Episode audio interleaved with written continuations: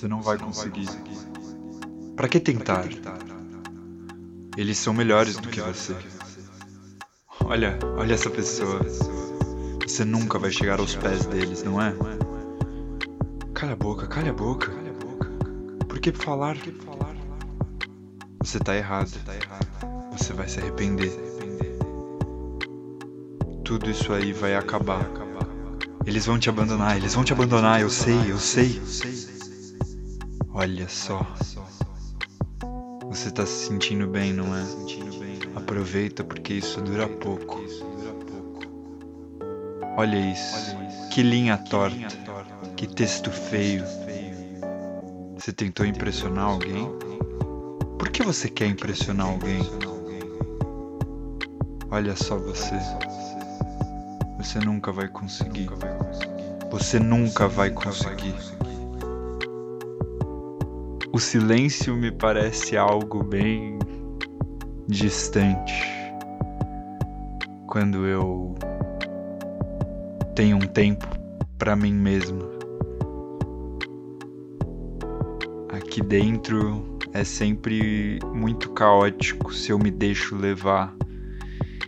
E hoje, em particular, foi um dia em que as vozes decidiram falar um pouco mais alto, decidiram fazer uma bagunça aqui dentro, então tentei usar do, de um dos melhores remédios que tem me ajudado ultimamente, que é gravar este podcast. Eu não aperto um botão e pronto. Não sou como vocês. Eu não tenho garras nem olhos brilhantes ou supersentidos. Só o que eu tenho são vozes na minha cabeça.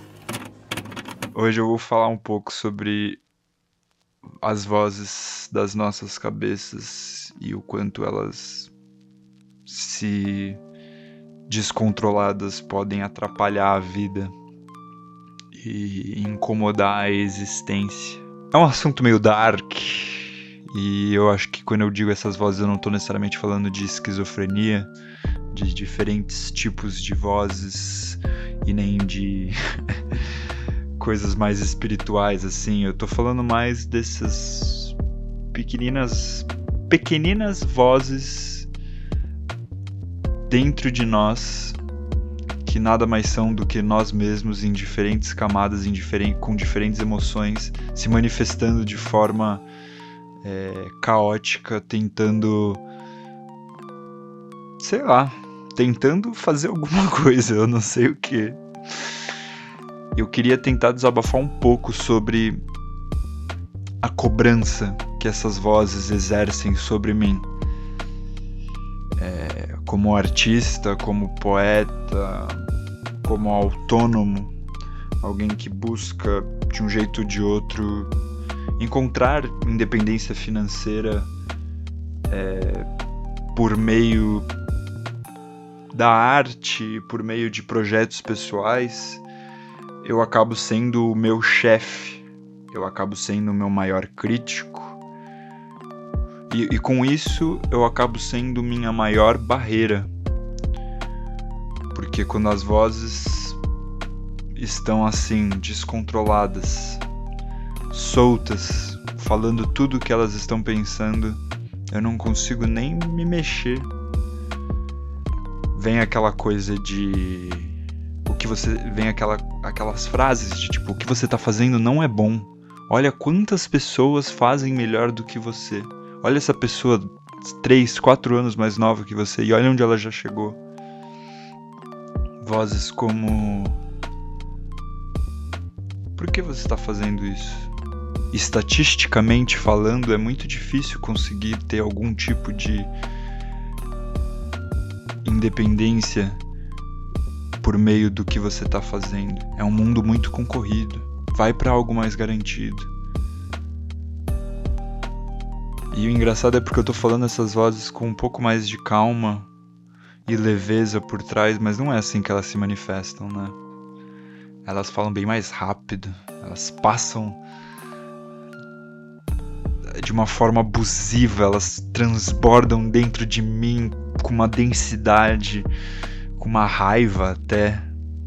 E eu tento entender muito por que que isso acontece, da onde que vem. Tipo, realmente algo meu, assim? É algo particular? Não eu, Rafael, como indivíduo, mas eu, como pessoa que tem isso, eu como um, só mais um dentre milhares de pessoas que têm ansiedade, é algo particular nosso? De deixar essas vozes, de não conseguir, na verdade, controlar essas vozes? Será que é algo genético? Será que realmente é algum tipo de esquizofrenia? Ou será que é um pouco do mundo em que estamos inseridos, não é? Ah, bom, eu nunca ouvi falar nessa lei antes, mas eu ouvi falar de outra lei. E ela diz o seguinte: se você vir um cara negro dirigindo qualquer coisa que não seja um carro velho, é melhor detê-lo, porque ele deve ser um ladrão. Ah, que curioso. Eu aqui pensando que era essa lei, quando na verdade andamos abaixo do limite de lentidão. Ah, obrigado por me explicar as coisas. Boa noite. Só estavam fazendo o seu trabalho.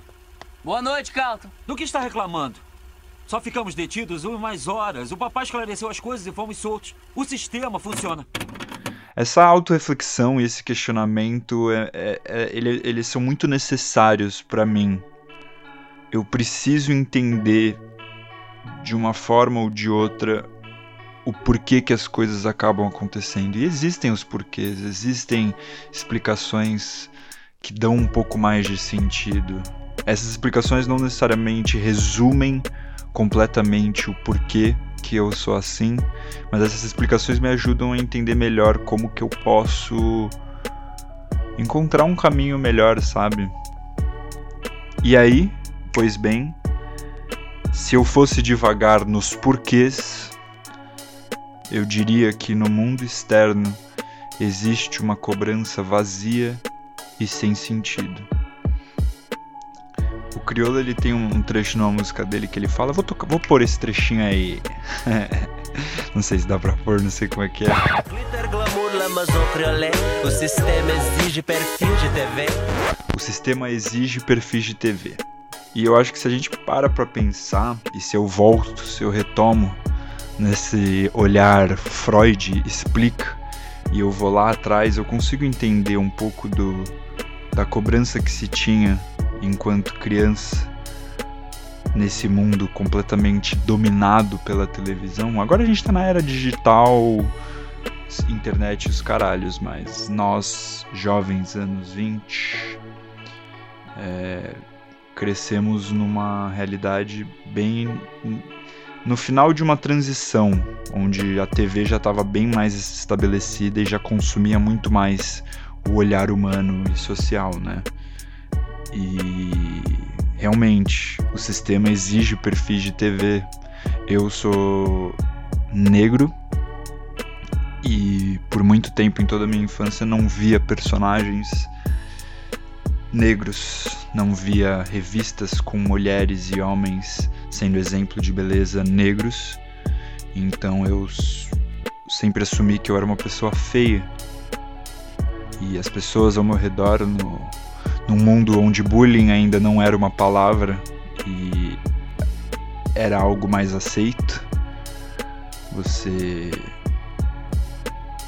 se impor por conta de você se enquadrar no molde que a sociedade pedia. E o mais dolorido nessa época, dominada pela doutrina da televisão, era ver aquelas pessoas que se viam com o direito de se sentir superiores por se enquadrarem, por se encaixarem nos moldes impostos pela sociedade. Eu acho que essas pessoas que exerceram essa superioridade de forma tóxica, de forma opressora, elas ajudaram a alimentar essas vozes, sabe? A ideia era ótima. A gente não ia ter que hackear. As pessoas forneceriam suas próprias fotos, suas informações e as pessoas poderiam convidar ou não seus amigos a participar. Todos eles. Em um mundo onde a estrutura social é tudo. Esse era o segredo eu acabei tendo que me sobreviver numa realidade, numa sociedade competitiva e abusiva, onde você sim buscava ser o melhor e a sua referência de melhor era dada através da mídia, através da mentalidade de uma época que a gente observa até hoje que ainda é muito machista, racista, homofóbico. Então, é doido isso, porque realmente, eu acho que eu mencionei num podcast anterior que a sensibilidade está mais presente no mundo de hoje por conta disso, a gente tem conseguido se desfazer de vários tabus e se desconstruir de várias crenças limitantes, mas a cicatriz ainda fica, né? E ela se transforma. Porque se a gente parar pra pensar no mundo de hoje, nessas coisas de mídias sociais, por exemplo, a superficialidade por trás das coisas, a superficialidade por trás dessa telinha do celular. É doido isso, bicho. é doido demais. Porque será que é isso que faz as vozes ganharem forças?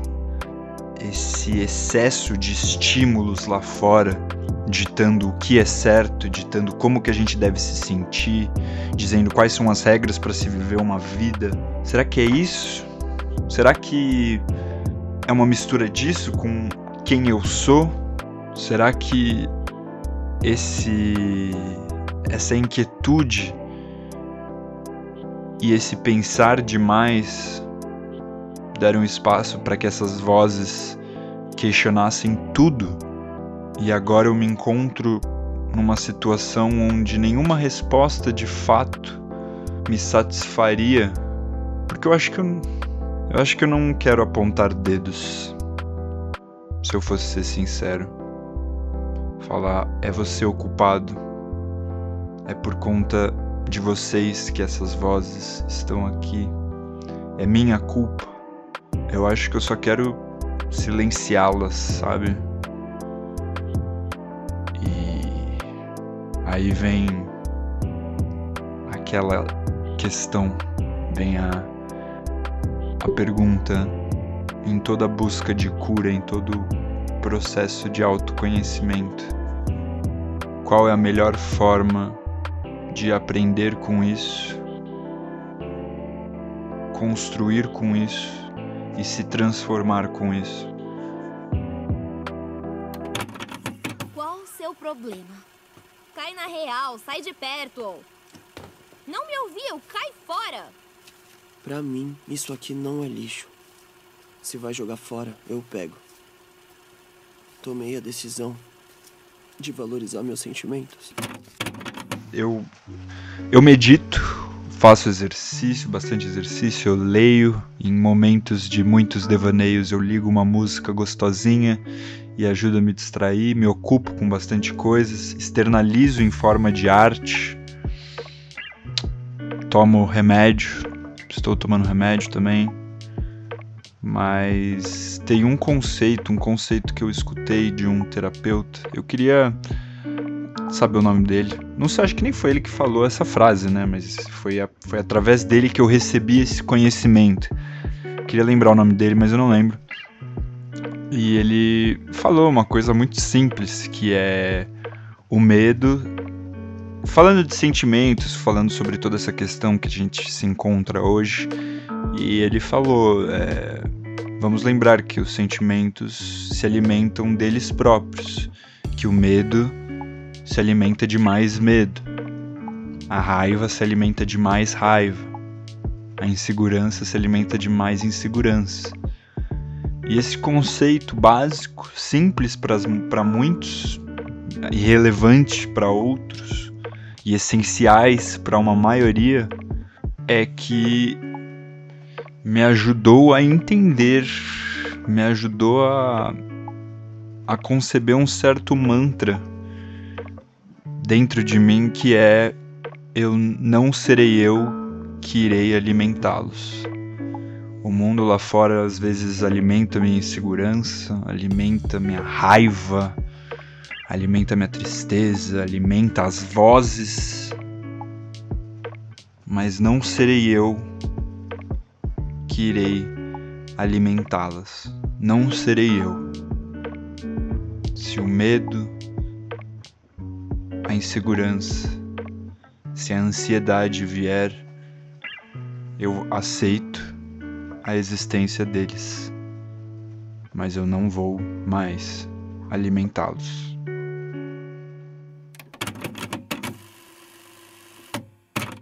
Acredito, creio que hoje é esto. Não julguem meu espanhol, viu? Eu falo brincando. Sei falar espanhol, mas eu falo errado de propósito. Brincadeira. mas eu acho que já devaneei bastante. Já desabafei bastante. E admito que, mais uma vez, com essa sutileza, eu aliviei um pouco a minha mente. Então, muito obrigado, vocês que chegaram até aqui, que seguem escutando, agradeço. Convido mais uma vez para conhecerem minha página no Notória Lucidez. Se quiserem comprar camisetinhas do Notória e, e support the artist, this is my plug. é, e até a próxima. Besitos, besitos.